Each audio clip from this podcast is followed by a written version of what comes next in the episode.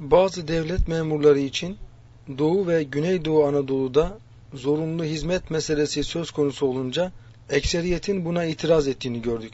Bir tarafta iç savaşların olduğu ülkelere bile gönüllü hizmete gidenler varken kendi ülkemizin bir bölgesini mahrumiyet yeri olarak görüp gitmek istemeyenleri nasıl değerlendiriyorsunuz? Vazife diyorsunuz, istihdam diyorsunuz, gönüllü bazı şeylere sahip çıkma diyorsunuz. Olmalı bunların hepsi. Ve sadece hekimler değil. Neden hekim meselesi gündeme geliyor?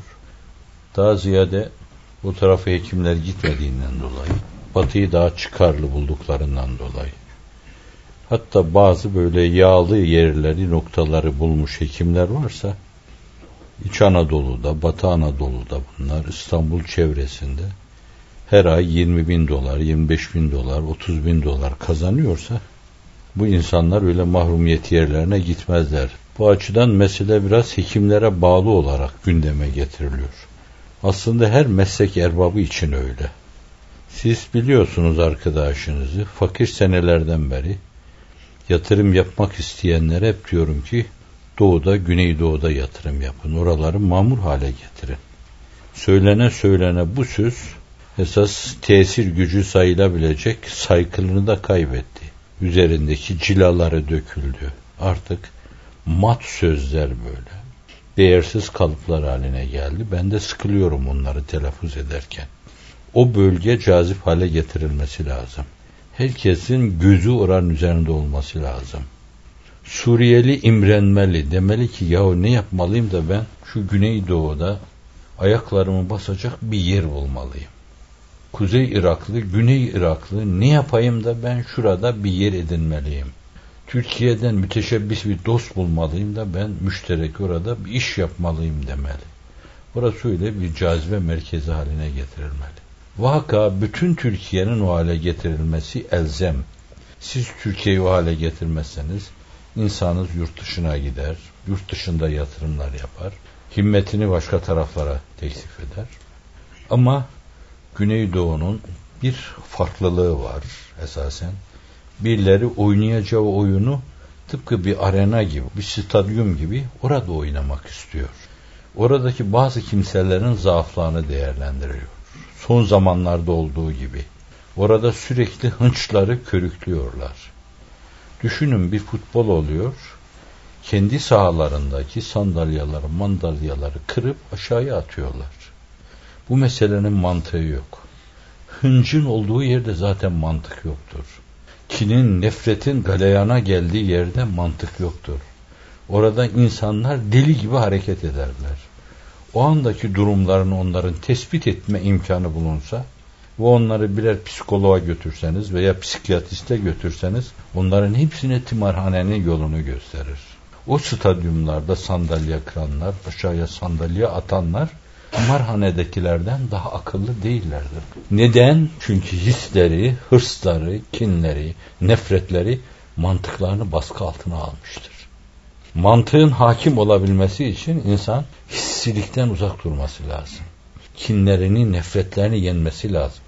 O bir fazilettir, bir ibadettir.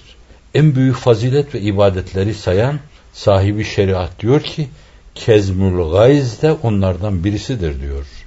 Demek ki o kin ve nefret öyle yutulmayacak bir Allah belası ki yutmada insan zorlanıyor. Kur'an-ı Kerim vel kâzimînel gayze vel afîn anin nas gayzını zorlanarak diken yutuyor gibi yutan o faziletli insanlar. Kin yutma, nefret yutma zorlanarak devenin diken yutması gibi bir fazilet sayılmış sadece ihlas açısından meseleye bakacak olursanız Hazreti Ali hasmın üzerine çökmüş risalelerde görüyorsunuz. Tam boynunu keseceği zaman aşağıdan yukarıya bir tükürük geliyor yüzüne. Kılıcını kınına sokuyor kalkıyor. Diyor ki bir mücadele ediyorduk burada. Bu türlü mücadelelerde sen beni öldürmeye çalışıyordun ben de seni. Bu mücadelenin, maddi mücadelenin hakkıdır. Bu bir savaş. Savaşta böyle olur. Fakat şimdi savaşırken sen yüzüme tükürünce benim nefsim işin içine karıştı. Ben sana öfkelendim diyor. Yani gayzım köpürdü. Yani içimdeki mamalar köpürmeye başladı. O esnada ben seni öldürseydim kendim için öldürmüş olacaktım. Oysa ki dinim, diyanetim, Allah'ın rızası, ülkem, toprağım, vatanım ve mensup olduğum millet adına bu savaşı kazanmam benim için önemliydi. Şimdi mesele bu kadar ciddiyse şayet bu mevzuda herkes kendi hislerini çok iyi kontrol etmesi lazım. Hiç hesap sorma, karşına kim çıkıyorsa bazen isabetsiz de olabilir. Çek tetiğini, vur onu ne olursa olsun diyen insan cinnetlerini seslendiriyor demektir. Şimdi oralar o hale getirilince tabii işte sadece doktorlar değil bence herkes gitmesi lazım. Kaymakam da gitmesi lazım, hakim de gitmesi lazım. Kaliteli, hislerine hakim, hukukun felsefesine vakıf hakimler gitmeli. Adalete saygılı hakimler gitmeli. Onlar sınıflandırmalarına göre gidiyorlardır. Bu arada birileri arkaları olduğundan dolayı kayrılıyor mu, kayrılmıyor mu bilmediğim bir konuda işin başındaki insanları suçlama manasına o mevzuda onlar da gitmiyor deme gibi bir kabahat irtikap etmek istemem ve selam. Aslında herkes gitmeli. Ha ben yatırımcılar gitmeli diyorum. Ora cazip hale getirilmeli. İstanbul dünya başkentlerinden birisi falan diyoruz. Ankara'da o kadar güzel olsun. O kadar imrendirici olsun. İzmir'de o kadar imrendirici olsun. Güneydoğu'da bütün vilayetleriyle o kadar imrendirici olsun. Ama bunun için hem insan unsuruna hem iş adamlarının, imkan sahiplerinin oraya yönelmesine bağlı mesele. Siz bu istikamette altyapı diyebileceğimiz bu hususları hazırlamamışsanız şayet orayı hiç parlak hale getiremezsiniz. Bir mağram ölçüsünde mağnem meselesi söz konusudur. Bu mecelenin kurallarında. Bir kısım ceremelere, disklere katlanmazsanız şayet bir yere bir şey koyamazsınız. Herkesin bir şeye katlanması lazım. İşi ilk planda iyi yürümeyecek. Buna rağmen gitsin orada bir iş kursun. Yatırımı iyi gitmeyecek. Görüşsün devletle gitsin orada bir yatırım yapsın. Muallimler orada vazife yapmaya koşsunlar. Gitsinler oradaki vatan evladına neler öğretilmesi gerekliyse şayet onu öğretsinler. Hekimliğe gelince bana göre onun ayrı bir yeri var. Ben o mevzuda hem inancımı hem nasıl hissediyorsam onu ifade etmek istiyorum. Buna herkes katılır katılmaz o da beni hiç alakadar etmez. Bana göre inanmış Allah inanmış bir hekim ağrıları dindirmesi ölçüsünde sürekli ibadet ediyor gibi amudi, dikey olarak vilayete yükselir. Allah'ın en sevdiği velilerden olur. Birinin diş ağrısını dindirme, birinin göz problemini giderme, birinin iç kulağında, orta kulağında bir problem var, başı dönüyor. Buna bir çare olma. Bu insanlar hal diliyle, vicdanlarıyla, Cenab-ı Hakk'a teveccühleriyle öyle duada bulunurlar ki çok defa başkaları o mevzuda sabahtan akşama akşamdan sabaha kadar ibadet yapsa o seviyeyi ihraz edemez. Hekimliğin bu ölçüde önemi var. Şimdi orada görüyorsunuz, televizyonlarda veriyor. Kadın doğum yapacak. Eskiden yani ben 5-6 yaşındayken çocukluk dönemimde otobüslerin olmadığı, modern vasıtaların kızaktan ibaret kış günleri, yazın da kanı arabalarından ibaret. Doğum yapacak bir kadın o arabaya yüklenir. Bazen ulaştırılır bir yere. Ebeler o işi başaramamışlardır bir hastaneye yetiştireceğiz derler. Kadın yolda ölür.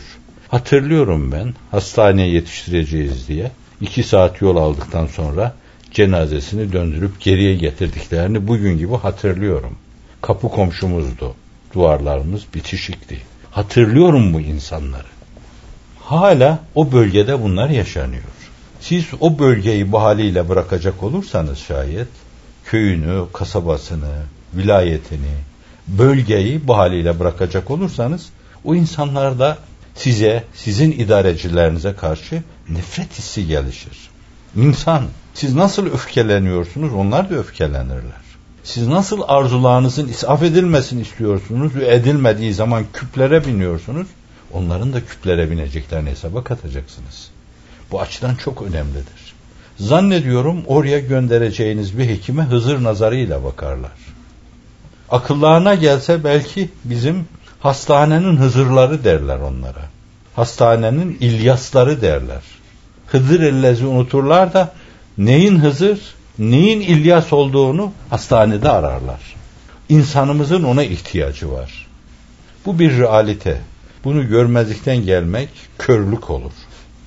Cenab-ı Hakk'ın kendilerine ihsan ettiği nimeti yine Allah yolunda değerlendirmemede nankörlük olur. Bu meselenin bir yanı idare edenlere ait. O körlük. Cenab-ı Hak kendilerine tabiplik, eczacılık, kimyacılık, fizik ilmi, daha başka alanlarda imkanlar bahşeylemiş. Bunları görmezlikten gelenler ve bunu milletin emrine vermeyen insanlar bunlardan nankör insanlardır. İki, bu insanların rehabilite edilmesi gerekiyor.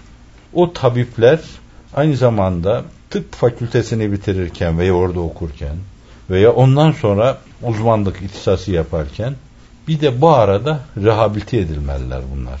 Çünkü gönüllü gitme, bir yönüyle vicdanının yönlendirilmesiyle gitme, şu bizim duyduğumuz, hissettiğimiz mülahazalara bağlı. Oradaki insanların derdine derman olmak için gitme, onlara sürekli aşılanmalı. Mezun olur olmaz o bir kısım kahraman arkadaşlar. Tarih onları şerefle yad edecek. Mesela sen nereye gitmek istiyorsun? Dünyanın en uzak yeri neresiyse oraya gitmek istiyorum diyen arkadaşlar olmuştur. Mesela Tuva'ya gitmek istiyorum ben. Yakutistan'a gitmek istiyorum. Tahte sıfır 60 derece, fevka sıfır 60 derece. Bu ne demek? Yaz günlerinde sıcaklık bazen 60 dereceye yükseliyor. Kış günlerinde de 60 derece soğuk oluyor. Giderken insanlar iki tane kevel alıyor başlarına. Kış günlerinde. Yaz günlerinde de sineklerin şerinden kurtulmak için başlarını kapatıyorlar. Ve buraya giden arkadaş hacca gidiyor gibi gidiyor. Ve ben burada antiparantis bir hissimi ifade edeyim. Hacca giden bir insanın o kadar sevap kazanıp kazanmayacağını bilmiyorum. Fakat milletinin geleceği adına adanmış bir ruhun beni mancına koyun, dünyanın en uzak yerine atın. Gitmesem, dönersem kahveyim millet yolunda bir azimet. Evet, eğer konduğum mancınıkla atıldığım yere gitmezsem kahveyim, özür dilerim. Ben söylemedim onu, o söylüyor. Evet, bu insanlar bir kahramanlık örneği sergilemişlerdir. Eline ne geçecek, yaşayabilecek mi? Çoğu eşini götürmemiştir. Düğün edip eşini götürmemiştir. Çünkü iki kişiye bakacak şey eline geçmiyordu. Elin alemin bir kısım çenesi düşük insanlar. Efendim değirmenin suyu nereden falan filan deyip duracaklar. Büyük fedakarlık yaptılar. Niçin? Vatanın bazı evlatları bu mevzuda her türlü fedakarlığa katlanıyor da diğerleri tabip buna katlanmayacak, fizikçi buna katlanmayacak, iş adamı buna katlanmayacak. Ama biraz rehabilite edilse, biraz kendisine yüksek insan olma duyguları aşılansa. Hipokrat yemini tabipler mektebi bitirdikleri zaman onlara yaptırtılan bir yemindir. Tıp ahlakı başkadır. Yüksek insan olma adına rehabilitasyon başkadır. Hipokrat yemini başkadır. Ben meslek namusu üzerine yemin etmeliyim. Ben kendimi millete adamak üzere yemin etmeliyim. Ve yeminimde hanis olmamak için de, yalancı çıkmamak için de elimden gelen her şeyi yapmalıyım. Şimdi siz Hipokrat yemini, Demokrat yemini, Aristo yemini, Eflatun yemini, bilmem Heraklit yemini, hangi yeminlere bağlarsanız bağlayınız, insani planda ciddi rehabilitelerle insanı insan yapmamışsanız onu vahşetten, şenaatten, denaatten, fezaatten, fecaatten kurtaramazsınız. İnsani kamil olma yolu noktası gösterilse, esas insan olmadan maksat insanı kamil olmaktır. Arızasız, kusursuz, kendini insanlığa adamış, kendini milletine adamış insan olma. İnsan olmadan gaye budur. Yaratılışından gaye neyse onu ona göstermek suretiyle rehabilite edildiğinde zannediyorum o insanlar da kuyruğa gireceklerdir.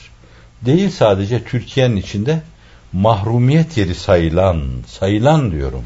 Ben Türkiye'nin içinde mahrumiyet yeri bilmiyorum. Her yer birdir. Her yer gül gibidir. O denen yerlerin çoğunda belki gitmediğim bir iki yer vardır. Vaaz nasihat ettim. Konferansta da bulundum. Hepsi böyle pırıl pırıl insanlardı. Hepsi heyecan doluydu. Hepsi dine karşı fevkalade haişkardı. Hepsi değerlerimiz etrafında kümelenmeye hazır bulunuyordu. Ama siz onları söküp kendi değerlerinden uzaklaştırınca değer aramaya kalkarlar bu defa. Ve bu şaşkınlıkla kah sağa toz, kah sola toz, sarhoş gibi tostlar dururlar. İkna edilmeli, hekimler de oraya gönderilmeli, gitsin vazife yapsınlar. O bölge boş bırakılmamalı ve onlara bu mevzuda mahrumiyet adına hiçbir şey söylettirilmemeli. Allah aşkına insafla düşünün, insafla konuşun. Niyeniz eksik sizin? Şu son zamanlarda kurcalayanların, kurcalananların arkasında da esasen dış güçler vardır. Ve bir de onların uzantıları olan Türkiye'nin içinde problem çıkarmak isteyenler vardır. Sürekli problemlerde avantaj arayanlar vardır. Problemi avantaj haline getiren, getirmek isteyen insanlar vardır. Onlardır kargaşadan medet uman. Onlardır her şeylerini tahribe bina eden. E bir de bu türlü durumlar varsa şayet onların da canları sıkılır. Nihayet onlar da insandır. Onlar da feverana gelirler. Şimdi birileri tarafından suni olarak meydana getirilen bazı noktalara varmak için, millete bazı şeyleri dayatmak için, başkalarını ezmek için orada hadise çıkaranlar bu defa hiç farkına varmadan bir yönüyle belki oradaki şeyi ateşlemiş, tetiklemiş olurlar. Sonra da problem altından kalkılmaz hale gelir. Ve yeniden dünya kadar insan ölür. Dünya kadar insan gözyaşına ve kana boğulur. Hafizan Allah. Buna fırsat vermemek için bence orası burası ayrı gayrısı yoktur bu meselenin. Herkes her yerde gidip vazife yapmalı. Kimi nereye tayin ediyorlarsa oraya gitmelidir. Ben doktor olsaydım gider miydim? Giderdim gibi geliyor. Çünkü devlet nereye gönderdiyse gittim ben. Hiç itiraz etmedim. Tasarruflarına itiraz şerhi koymadım. Madem benim milletimiz seçtiği, intihap ettiği bir devlettir o. Ona karşı yapılması gerekli olan şeyleri ben yapmasam, halkın kürsülerde dinlediği adam, minberlerde dinlediği adam yapmasa, başkası yapmaz ki. Tabiplik, arz ettiğim gibi, Allah'a inanıyorsa, insanı amudi olarak Allah'a yükselten, vilayet mertebesine yükselten bir şeydir. Nasıl hadis-i şerifte sınırda, hudutta, düşman karşısında yani korkutacak faktörlerin bulunduğu bir yerde nöbet bekleme bir saati bir sene ibadete mukabil tutulmuş. Demek ki bir sene nöbet tutan bir insan bilmem işte 365 sene ibadet yapmış bir insan yaşamaz ki o kadar. Fakat o kadar yaşamış gibi sevap kazanır. Aynen öyle de bazı meslekler var bunlar insanlık yararını olduğundan dolayı bunlar insanı amudi olarak yükseltir. Fakat onun bir avantajlı yanı da şudur. Şimdi ister siz o yüce mefkurenizi, idealinizi anlatma, kendi milletinizi sevdirme, kendi kültürünüzü, tarihi, miraslarınızı onlara benimsetme. Onlarda tarih şuuru geliştirme. İster bu zaviyeden bakın mesele, isterse inandığınız şeyleri onlara duyurma şeklinde bakın. İsterse ülkenin bir yerinden kalkmış başka bir yerine sırf hizmet mülazasıyla gitmiş. Bu ülkenin iki farklı yerini birbiriyle uzlaştırma, barıştırma bunların hepsi çok güzel şeyler. Şimdi adamın yarasını pansuman yapıyorsun veya bir iğne vuruyorsun. Ağrısını dindiriyorsun.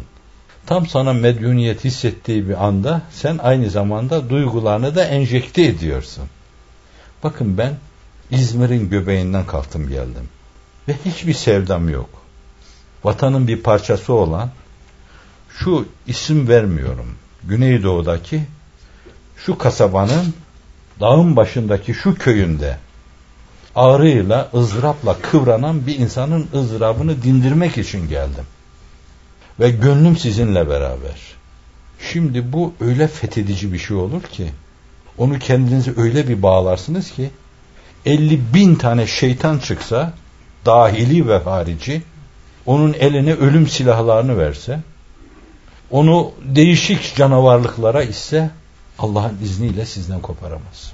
Siz sevdirirsiniz ona. Bulunduğunuz yeri sevdirirsiniz. Siz ona mefkurenizi sevdirirsiniz. Siz ona tarihi tevarüslerinizi sevdirirsiniz. Siz onda tarih şuuru geliştirirsiniz. Siz bir milletin fertleri olduğu duygusunu ona duyurursunuz. Ve yeni bir parça kazanırsınız. Hatta orada düşüncenizin, duygunuzun müdafiisini oluşturursunuz. Vekiliniz olur orada sizin. Füzuli vekiliniz. Size, sizin dünyanıza, sizin bulunduğunuz yere, temsil ettiğiniz mefkureye bir çatlak ses yükseldiği zaman o kollarını makas gibi açar. Hayır der, yanlışsınız. Kanaat önderlerinin günümüzde gürül gürül konuştukları gibi konuşurlar. Şimdi bu öyle bir vazife ki kim başkasının yapacağı şey değil bu yani. Bir hekim yapabilir bunu. Bir kadının işte doğumu yani işte o acıdan o sancıdan kurtarırsınız. Ve aynı zamanda onun gönlünü kazanırsınız. Yani bir taraftan yavrusunu göğsüne basarken aynı zamanda bir kardeş gibi sizle bağına basar. Bu ne hekimdi der. Bunlar önemli şeyler. Diğer alanları da düşünebilirsiniz. Gitsin bir asker orada, birinin orada yarasını, beresini tedavi etsin. Bir şekaveti göğüslesin. Bir yerin emniyet ve güvenini temin etsin. Millet korkusuz evinde, evinin yanma korkusundan uzak, çoluk çocuğuna bir şey olmadan uzak, bir gece rahat bir uyku çeksin. Allah razı olsun bunlar sayesinde bir rahat uyku çektim der. Ve bunlar öyle bağlayıcı, öyle perçinleyici faktörlerdir ki bunlar yerinde isabetli olarak değerlendirildiği zaman ayrılıktan, gayrılıktan, imtizaçsızlıktan söz edilemez. Kanaat acizanemce. Kral Faruk siz sadece duydunuz onu. Alkışlayabileceğimiz bir insan değil. Fakat dini hisleri olan bir insan. Hususiyle misyoner teşkilatları karşısında Afrika problemini sezenlerden birisi. Ben Mustafa Necatüddin'den dinlediğimi size naklediyorum. Mustafa Necatüddin Hoca Hattat. Hem şehrimdi benim. Mücavir. Medine-i Münevvere'de yaşıyordu. Orada vefat etti. Devrilmezden az evvel diyor ki biz de insan yetiştirelim. Biz de Afrika'ya gönderelim. Dünyanın değişik yerlerinde ne kadar irtibatımız olursa, sürgünlerimiz nerelere varırsa gönüllü lobilerimiz oluşur oralarda. Niye Afrika Venedik'in bilmem Venezuela'nın arkasında olacağına bizim arkamızda değil ki diyor. Aklın yolu bu.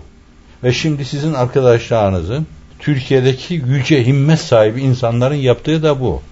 Niye el alem dünyanın dört bir yanında var da 5-10 sene sonra dünyanın değişik yerlerinde gelecekte Türkiye'nin fahri lobicileri bizden değil önemli tarihi bir hadise. Aynen Faruk da bunu düşünüyor.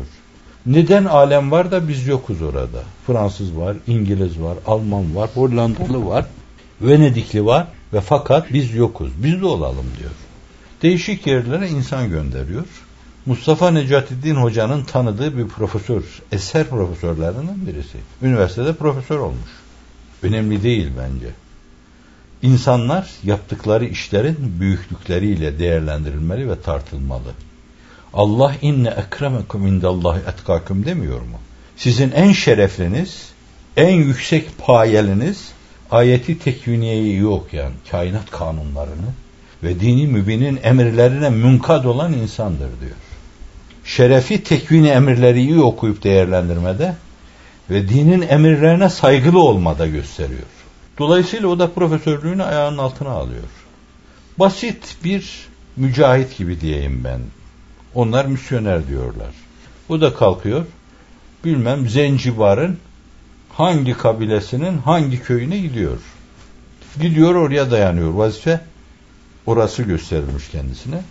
Kabileden içeriye gireceği zaman çitin önünde bir tanesi duruyor orada. Sen giremezsin diyor buraya. Ya niye giremezmişim ben? Baksana sen bir sürü insan içeride dolaşıyor. Üstelik bizim rengimiz de sizin renginize biraz yakın diyor. Ya. Yabancıyı sokmayız o. Yabancılar kafa karıştırıyor. Sen giremezsin diyor. Tam konuşurken hoca orada bisikletle gelen sarışın bir kız bağışlayın aynen hoca şöyle demişti. Pırt diye geçiyor orada. Pekala bu nasıl girdi oraya? Efendim diyor o sağlık memuru yaralılarımızı, arızalılarımızı tedavi ediyor bizim. Pansuman yapıyor diyor. Hoca ha diyor. Aynen böyle anlatmıştı. Ha diyor. Demek ki ben yanlış gelmişim. sağlık memuru olmak, doktor olmak varmış. Geriye dönüyor. 50-60 yaşından sonra sağlık dersleri alıyor bir iki sene. Yeniden orada gidip vazife yapmaya hazır hale geliyor. Bazı kelimelerde farkına varmadan değişiklik yapmışsam Allah affetsin. Mustafa Necatiddin makamı cennet olsun. Ondan dinlediğim şey budur. Şimdi el alem bunları kullanmış. Dünyanın değişik yerlerine girmiş. Siz niye kullanmayacaksınız ki? Hele bu kendi ülkenizde ise şayet. Niye dağ bağ demeden her yere ulaşmayacaksınız? Neden ova oba demeden her yere gidip otağınızı kurmayacaksınız? Neden gönülleri fethetmeyeceksiniz? Neden gönüllere girip taht kurmayacaksınız?